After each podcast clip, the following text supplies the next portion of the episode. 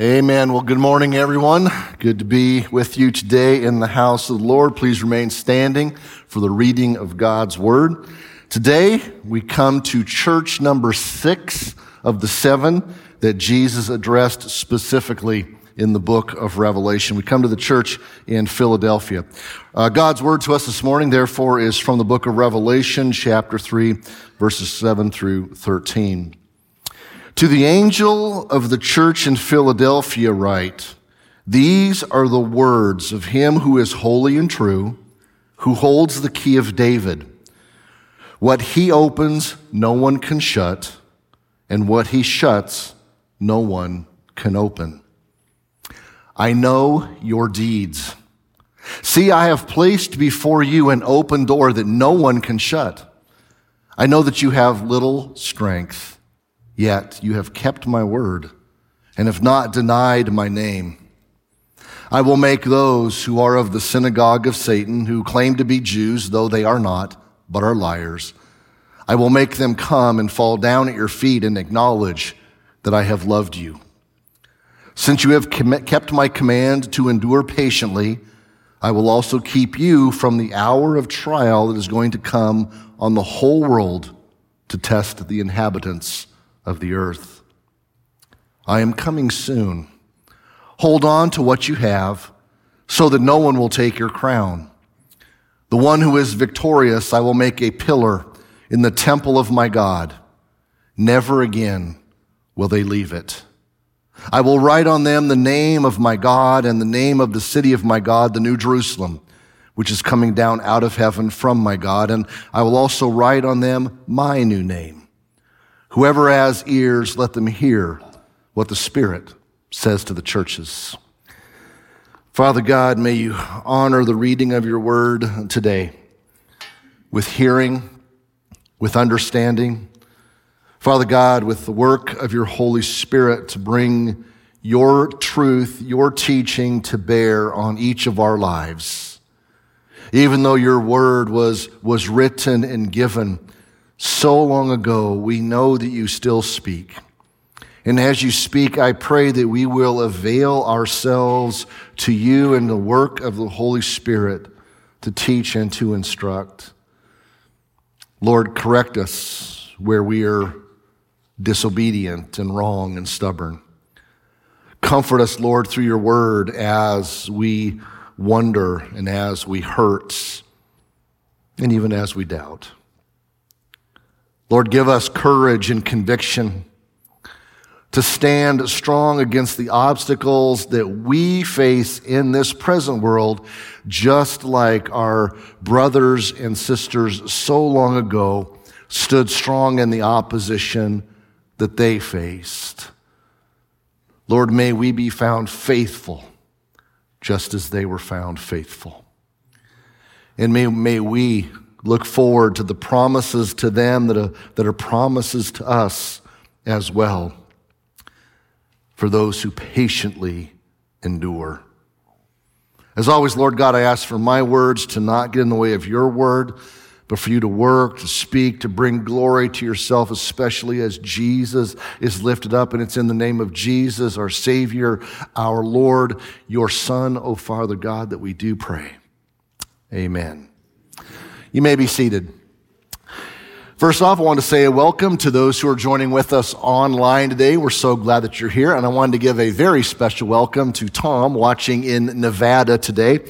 Uh, Tom's a former Arroyo Grande resident who was a part of our church uh, a few years ago and has since uh, moved to Nevada. Tom, we, uh, we wish you well. Hope you are doing well. And uh, joy and the peace of the Lord be upon you, brother. Thanks for being part of Oak Park and our family uh, still. As we get into church number six, church in Philadelphia, just got to remind everybody this is not Philadelphia, Pennsylvania. All right. This goes back a couple thousand years. Philadelphia, a small town in what is now Western Turkey. As you see, the seven churches that began in Ephesus, and this was just a, a mail route. It was a transit route that would go up through Smyrna, Pergamos, and then all the way down to Laodicea. So as Jesus is addressing these churches, it's just on the mail carrier's route. He's including it's a wide variety of churches. But today we come to Philadelphia, a name that's obviously so well known to us. But the Philadelphia of then is nothing like the Philadelphia of today. Back then, the city of Philadelphia was the youngest, it was the smallest, it was the most nondescript, it was the most insignificant of all of the seven. While the other six cities traced their histories back some more than a thousand years, Philadelphia was the new kid on the block. Are new kids on the block from Philadelphia? No, never mind. Don't worry about that. There is no way I will ever admit to listening or even knowing about New Kids on the Block. But anyway. But Philadelphia back then was a relatively new city. It would only been around a couple hundred years.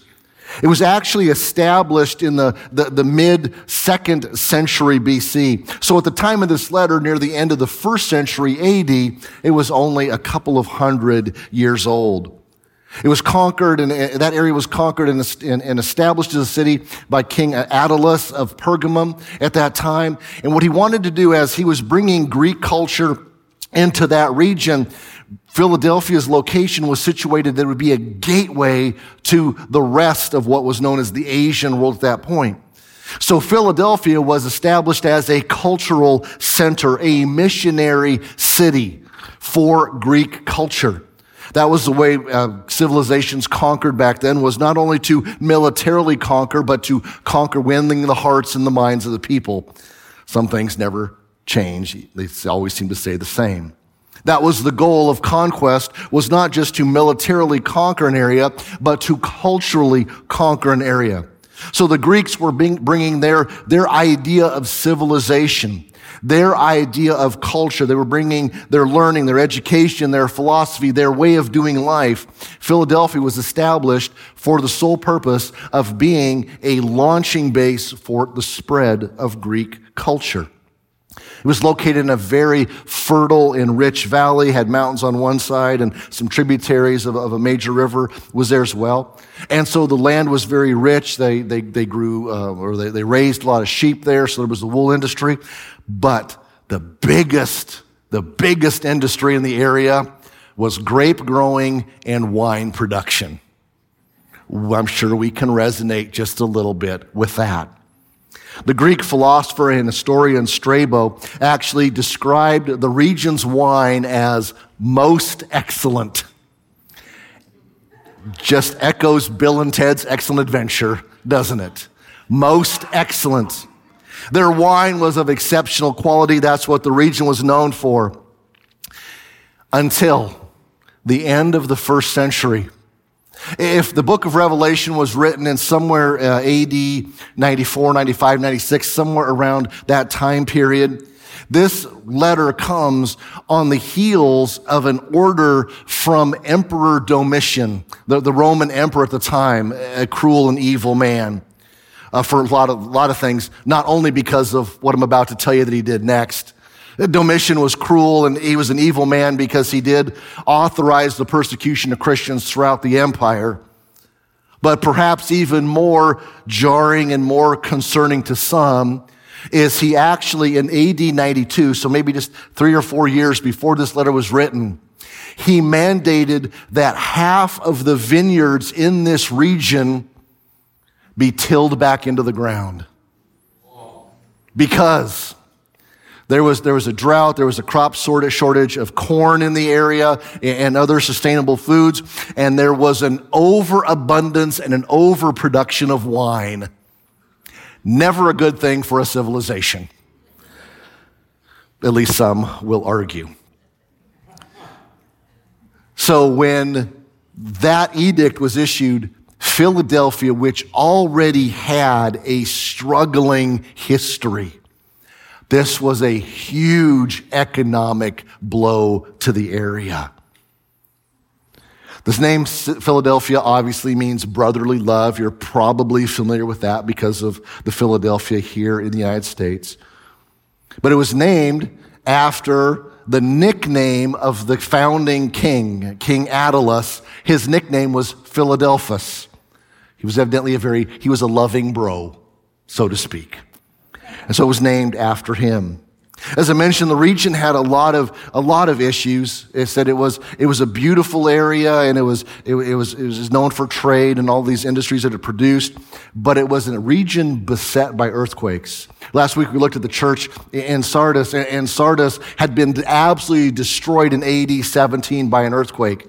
Now, Sardis was a much more magnificent, impressive city with a lot of architecture, a lot of culture, and a very, very long history. Philadelphia did not have the same level of history or architecture or just the physical structures, but Philadelphia was decimated in that same earthquake. And Philadelphia was also a recipient, like Sardis, of tax breaks and funding from the Roman emperor directly for the area to be rebuilt. But after rebuilding, What's the old adage? Fool me once, shame on you. Fool me twice, shame on me. Even after the city of Philadelphia was rebuilt, the majority of the population did not return. They instead opted to remain outside of town in smaller villages and enclaves because they didn't want to be caught in an area with larger buildings in the middle of an earthquake again. And the area had frequent earthquakes. So the city was small. The city was only being rebuilt. The city was economically depressed.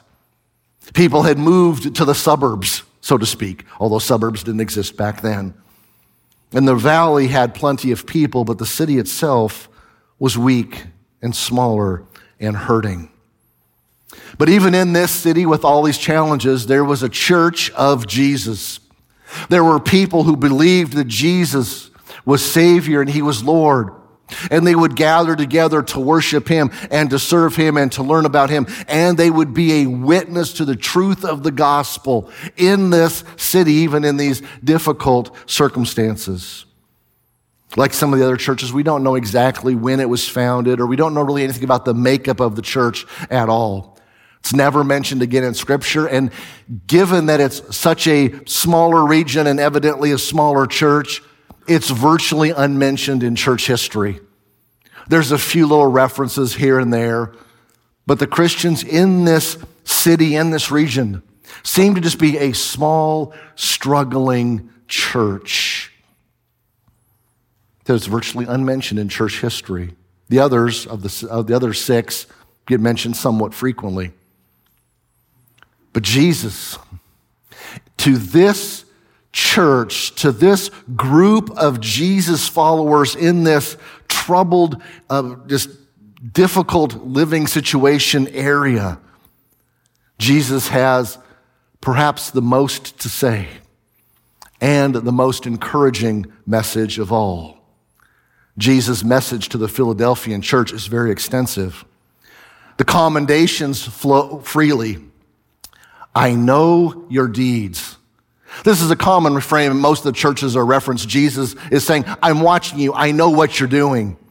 Remember earlier in the series, we talked about how, how every church, every congregation that is centered and formed around the truth of Jesus. And unfortunately today there are many churches that claim the name Jesus that are not centered around the truth of Jesus dying for sins on the cross and rising from the dead. They're centered around other aspects of believing in Jesus. But every church that is truly centered upon the saving work of Jesus is given an angel as a, either a, like an overseer or a communicator, a messenger. Every congregation has an angel that is in constant contact with the Lord himself, telling on us, telling on them, giving progress reports. We think our small little world may not matter and for the vast majority, it doesn't. But it matters to Jesus. Every church, large and small, healthy and unhealthy, vibrant and dying, belongs to Jesus, and Jesus knows what's happening.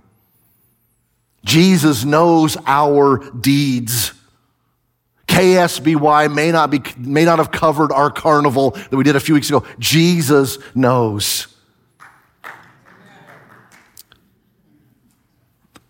The Lord knows our deeds. And that's not why we serve to, to, to, to, to, to, impress Jesus. We serve because Jesus served us. And that means what we do, no matter how insignificant the world may declare it, it's significant in the throne room of the universe. I wasn't going to bring this up, but I will. It's not in the notes.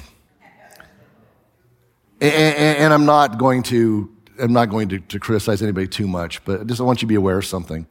So a few weeks ago, we launched the Don't Give Up campaign, which is the signs that we have on our property here. And, a number of people took uh, the yard signs and the bracelets and things like that. Well, this week, we got a letter from the city of Grover Beach. Our signs are not in compliance with the GBMC, Grover Beach Municipal Code. So we have to take them down.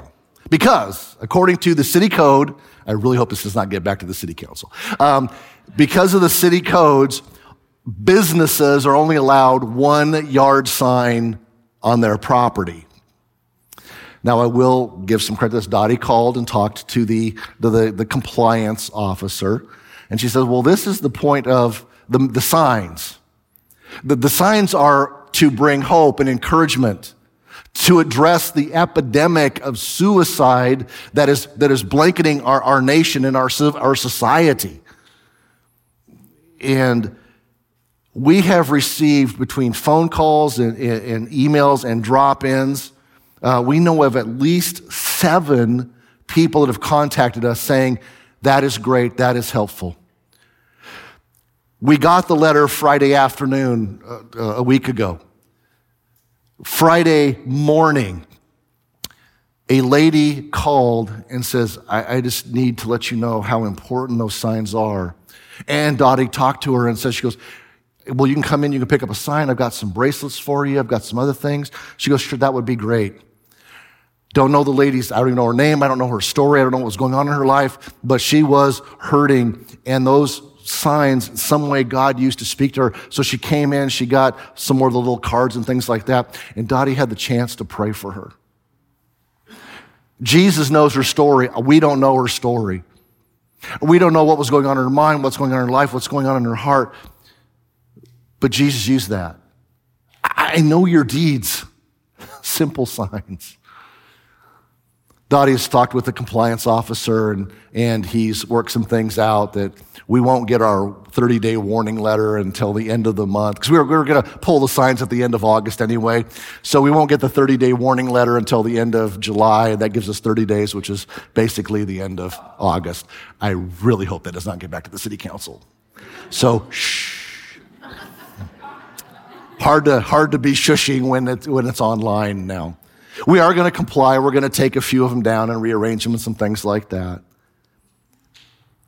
You see, we're a part of a larger story. And Jesus is, is not only observing what we're doing, but Jesus is actively working in us and through us. I know your deeds. Each angel gives a full report to every church. Jesus says to the church, I know you have little strength. The congregation was probably very small in number and limited in resources. If the area was hit with a, with a drastic economic impact, that would limit the resources. Jesus is fully aware of the obstacles they're, they're facing, the struggles they're facing. I know you have little strength. I know you're not as impressive as the churches in Ephesus and Sarda and uh, um, um, Sardis and these other places. But you have little strength. And it says, to the smallest and probably most worldly insignificant of all the seven churches, Jesus has the most praise and the most to say and the most to promise. You have kept my word and not denied my name. We all know that there is strength in numbers, but what if the numbers are not there? What if there is not a congregation of hundreds or thousands that you know has your back to stand strong for Jesus? What if it's only a few dozen or a small handful? What if it's only a couple of families in a city and a culture that will not, will not respect or admire your faith in Jesus? It takes more courage to stand strong when you are alone or when only a small handful have your back than when you're backed up by the masses. This congregation has done that. This, the specific reference is that, is that um, there were some, you know, people from the, the Jewish synagogue who were, every, who were evidently very vehemently anti-Christ in the sense that they had rejected that Jesus was the Messiah and they were harassing or somehow causing some problems with the small church. But there was also the cultural pressures. The pagan religions dominated the entire world at this point. Christianity was just a small, weird religious subset in a very religious culture. But Jesus says, You have not denied my name. And that's what the word Christian means. The word Christian means Christ's one of Christ, belonging to Christ, b- belonging to Jesus. That's what the word Christian means. It is not to be used as an adjective for music or for movies or for cruises. Uh, the, the adjective Christian can only apply to people. We either belong to Jesus or we belong to the world. We are either of Christ or we are of the world. We are either Christ's one or we are the world's one, belonging to some other false God and idol and, and whatever else it may be. They have not denied my name. They stayed loyal to Jesus. They did not renounce their faith. He says, You have kept my command to endure patiently. For those of you who love the book of Revelation and are often looking to it in the, the sense of how our culture understands it as just a roadmap for the end times, which is not why it was written, I will give you a little secret. There is one key to understanding everything in the book of Revelation, and this is it.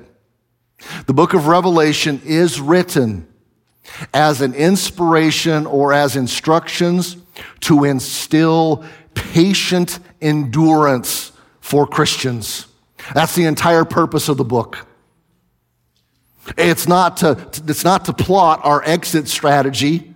It's not to figure out how we're going to escape this or that or whatever it is. It's the command, the call to patiently endure whatever is coming as Jesus judges the church first and then as he judges the world secondarily. It's to stand strong, to stay faithful, to keep focused on Jesus. That's the point of the book of Revelation. The timelines, the characters, the images, the symbolism is all secondary to that. At the end of the book, look, I am coming soon. Jesus says, Blessed is the one who keeps the words of the prophecy written in this scroll. How do we keep the words of this prophecy? Oh, well, we, we design big end times charts. And we figure out which nations and which peoples and which geopolitical associations are this and that. No! Stop it! Stop giving them money, for goodness sakes. We keep we keep the prophecy of Revelation when we keep close to Jesus, when we keep strong in the face of opposition. In America, we face opposition. We do not face oppression. Maybe those days are coming. But the message of Revelation is patiently endure the struggles, the hardships, the obstacles Stay focused on Jesus because he is the King of Kings and the Lord of Lords, and he is coming soon. We're going to talk about that a little bit towards the end. The commendations to this small, relatively insignificant, and struggling church, Jesus has effusive praise. There is no call to repentance. The other churches, Jesus says, I know your deeds, I know you're doing this, but there's no but with Philadelphia. There's none in the call to repentance. Only Smyrna and Philadelphia. Those are the only two churches that Jesus has nothing but praise and promise for. And the promises that this small, struggling, worldly, insignificant church, Jesus gives the most effusive promises of all of the seven churches. It's most extensive. They just keep coming. I have placed before you an open door that no one can shut. Remember, as Jesus described himself in the beginning, I hold the key of David. What I open, no one can shut. What I shut, no one can open. Jesus is King of Kings and Lord of Lords. He is the one who is sovereign. I have placed before you an open door that no one can shut. Now, typically in the New Testament, open door is a reference to eh, eh, advancing the gospel. It's the preaching of the gospel. It's leading people to faith in Jesus. It's evangelism. That's how the apostle Paul uses the word throughout his writings. That's what open door means. But at the heart, the gospel is an invitation to know Jesus. Not just believe in Jesus, but to know Jesus. It's one thing to believe and to intellectually assent. Yes, Jesus died for my sins on the cross. Yes, he rose from the dead. Eh, but it's one thing to, to know Jesus as saving work, his saving work, but it's another to know Jesus as Lord and to truly know what it means to be our Savior, the price that was paid, the love that was extended, the, the grace that has been offered to us. That goes beyond belief to knowing. So the gospel is an invitation into a relationship with Jesus. Not just a, not just a salvation transaction, but a transformation of dead becoming alive, of old being made new. Jesus promises this church that he has opened a door for them that no one, the emperor, those from the synagogue, those from the pagan temples, those from the banks and the trade guilds and everything else they had to deal with, none of them can shut the door that Jesus has opened for them. And I think the real key to understanding what the open door is, is we have to look to church number seven, the one that follows. The church in Laodicea received some of the harshest criticism from Jesus. I'm not touching that one. I'm going on, I'll, I'll be starting on my vacation next week. I'll be here, but I won't be preaching. And Jonathan will be preaching on August 13th, and I dumped Laodicea on him. Have fun with that.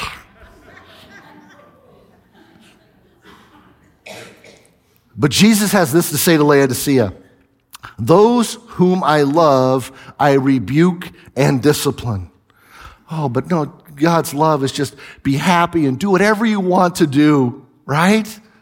No.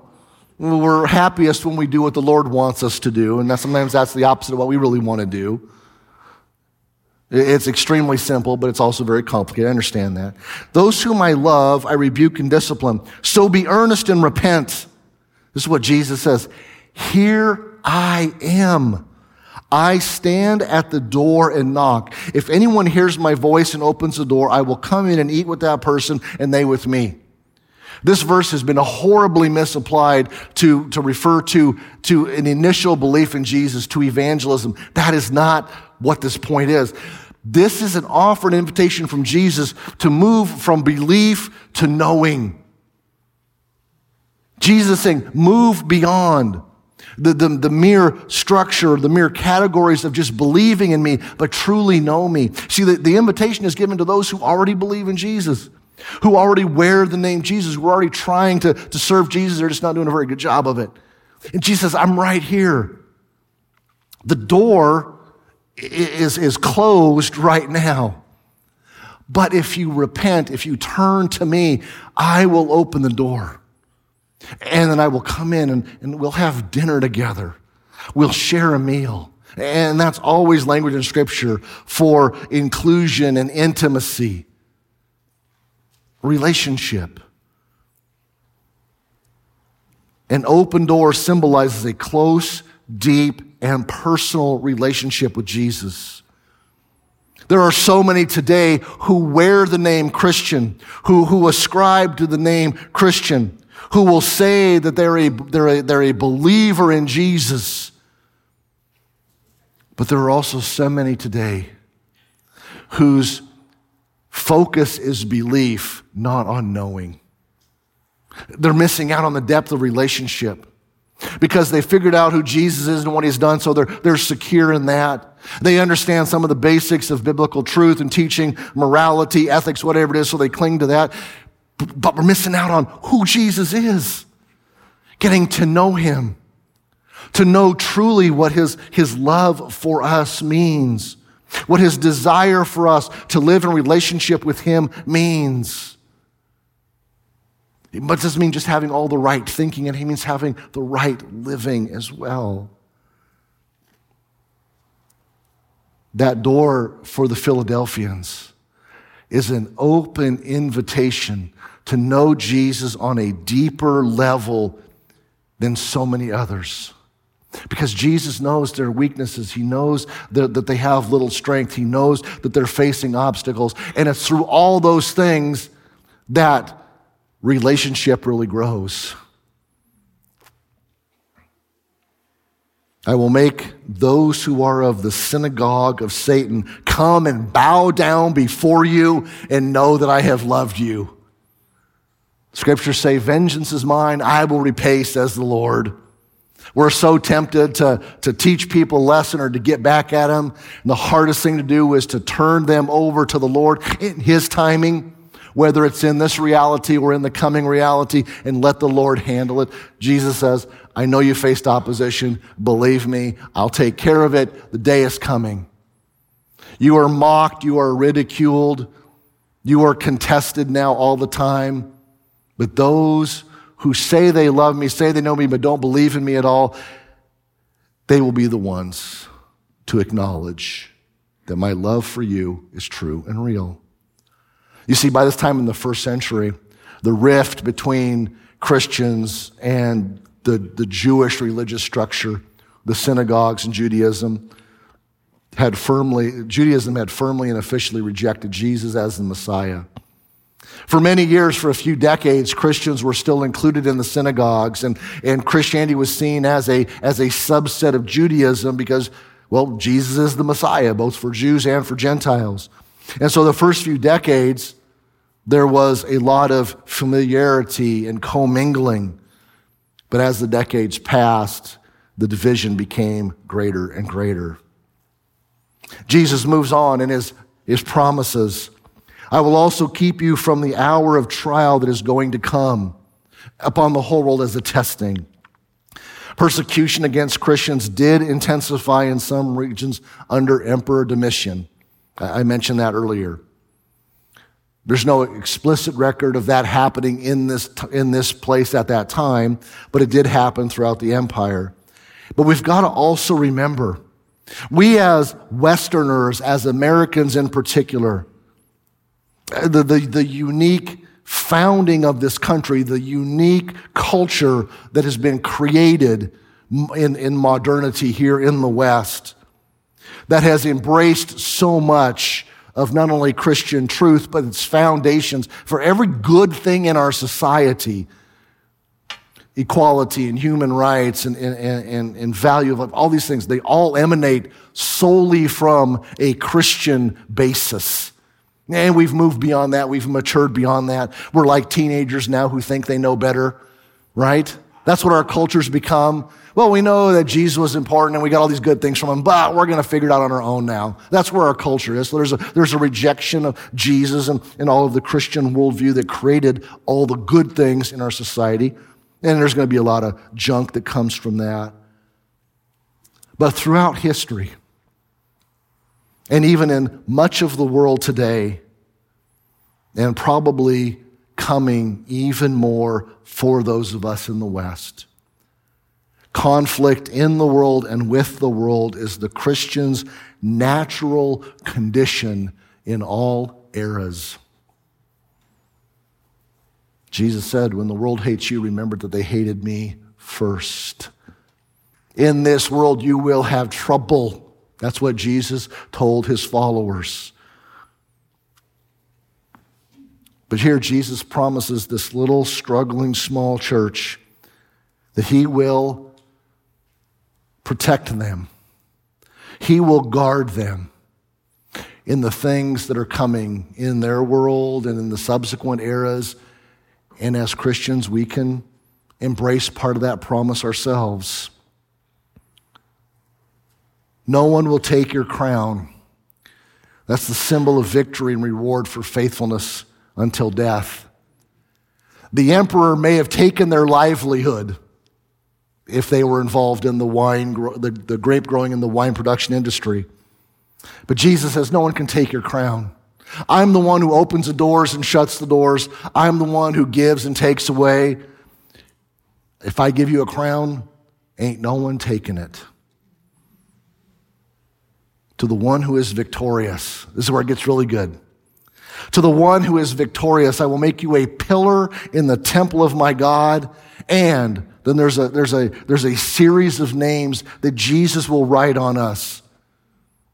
Those who are victorious, those who are faithful to the point of death, those who endure patiently get to be in the temple and we get new tattoos.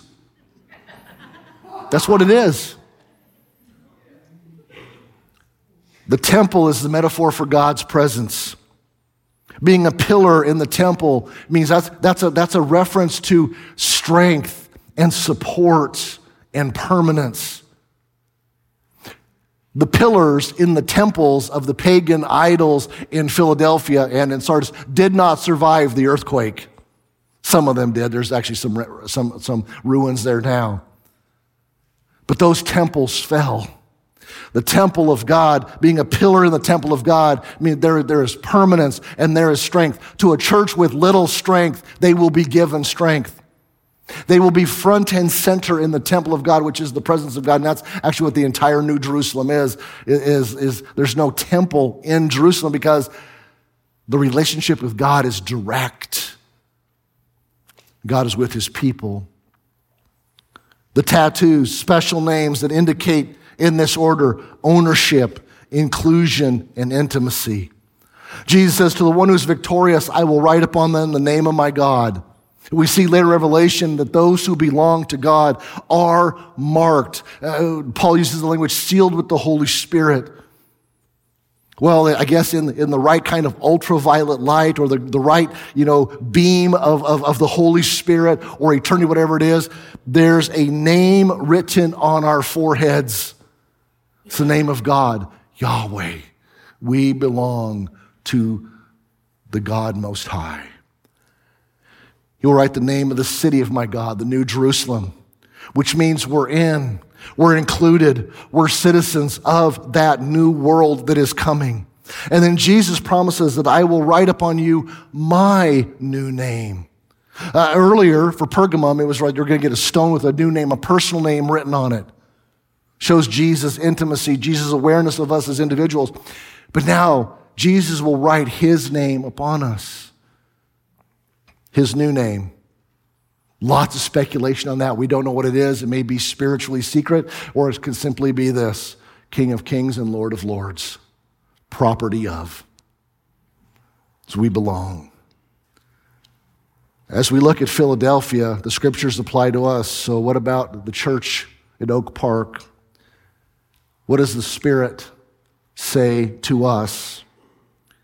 Well, these are the three things I came up with. In Jesus' evaluation, the numerical size of a congregation is irrelevant as a measure of health, vitality, or faithfulness. Yes, we are one of the smaller churches in the five cities. And I am grateful for New Life and Grace and, and all the others who, who get to do so much wonderful work for the kingdom of God. But because I know the pastors of those churches, I know that all that glistens is not gold. There are strengths and weaknesses with every church. There are victories and there are failures with every church. And we must look to Scripture for any self perception of strengths or weaknesses. We must never compare ourselves to New Life or to Grace or to Harvest uh, or, or, the Coastal Community or any of the other churches in town. We're all on the same team or the same league, so to speak. We have different teams in the same league. They're not the competition. The competition is the kingdom of darkness. The king, the competition is the world. That is who we all wage war against. There is great benefit to being, to being a smaller congregation in number. And there are weaknesses as well. But we must always evaluate us in terms of what is Jesus calling us to do. Whatever Jesus calls us as a church family to do, he will then resource us to do just that. We always rely on Jesus. God has given us an open door as well, both corporately and individually. The open door is a, a, a region, an area, a section of San Luis Obispo County that is quickly quickly secularizing. We already lived and we have lived for years in the ninth highest post Christian population in the United States of America. We are the highest post Christian population on the West Coast. Post Christian means those who have either moved beyond Christianity completely and they're not looking back. It's people who have, who have virtually never had a church experience whatsoever. All that means is this the fields are white unto harvest for people hearing about Jesus.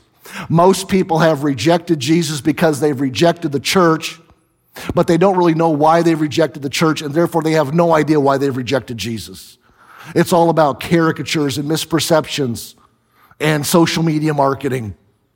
But for someone to be able to be a living flesh and blood representative of a believer in Jesus and a follower of Jesus, that, that argumentation, that witness is irrefutable. So we have a huge opportunity with an open door, but it's also individual. The door is open for every person to move beyond believing in Jesus to truly knowing Jesus. To not just going through the motions of worship, not just to instill the habits, but to truly know Jesus. To know his love, his grace, his goodness, his kindness, his mercy, his forgiveness, and yes, his discipline, his rebuke, his correction. Don't bypass the spiritual vibrancy of a real relationship with Jesus. Because Jesus is coming soon.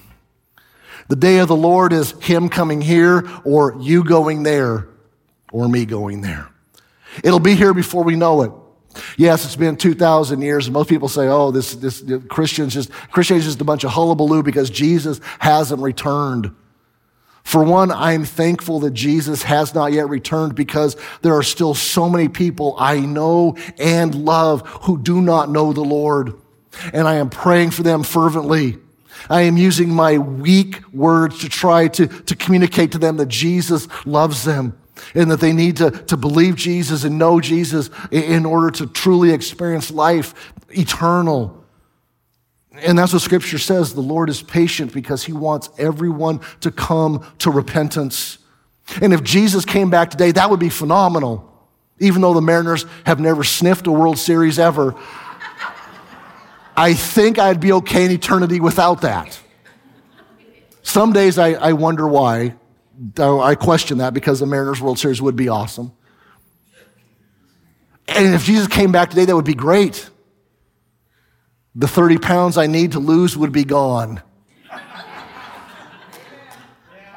I don't think there's hair in heaven because hair is only a symbol of idolatry and pride. So everybody's going to be bald. We'll just cut the process. It'll already be there. That'll be great. No more pain. No more crying. Eternity. Eh, no longer will faith, no longer will we see by faith. We will see by sight. And that will be awesome. But at what cost? I have so many relatives and so many friends who still need to know Jesus. The opportunity as a pastor to, to get to meet people who come and visit, who are, who are searching for the Lord. I am so glad that Jesus has been patient in returning because I want them there. Jesus is coming soon. The old slogan for parenting is the days are long, but the years are short. If you've been a parent at any length of time, you understand that. So it is with being a Christian. Oh, the days are long. How many times have you prayed, Oh, Lord Jesus, today would be a great day to come back? I prayed that in college and graduate school probably 7,000 times. Not prepared for this exam. Come back now, Lord Jesus.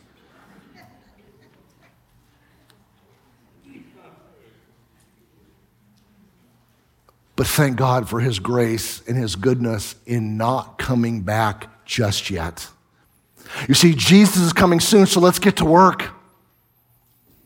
Let's get busy sharing the gospel, living the gospel, loving people in the name of Jesus, forgiving them, showing the light, being the salt, whatever it is that God has called us to. Let us get to work in being a light Eh, being a, being a city on a hill, so to speak, for this community to come to know Jesus. Because somewhere between six and seven out of every 10 people you know or will meet in this area are not followers of Jesus. We got a lot of work to do. Let's get to it. I'd like to have Mike and the team come back up. And by the way, special thanks to Mike and Susan for filling in today.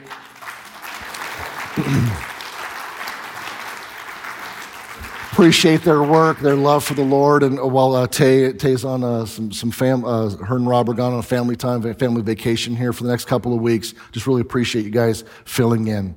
Would you please stand as we, we come to a time of communion? And communion was instituted by Jesus the night he was betrayed, and it was to focus on what he was doing to save us. The cross was only hours away when Jesus instituted communion with his disciples. And it was to pay for our sin. It was to defeat death so that we could have eternal life. The cross and the resurrection was only hours away for Jesus. And as Christians, we continue to celebrate in the simple act of taking bread and taking juice to bring everything back to bear on what Jesus did for us.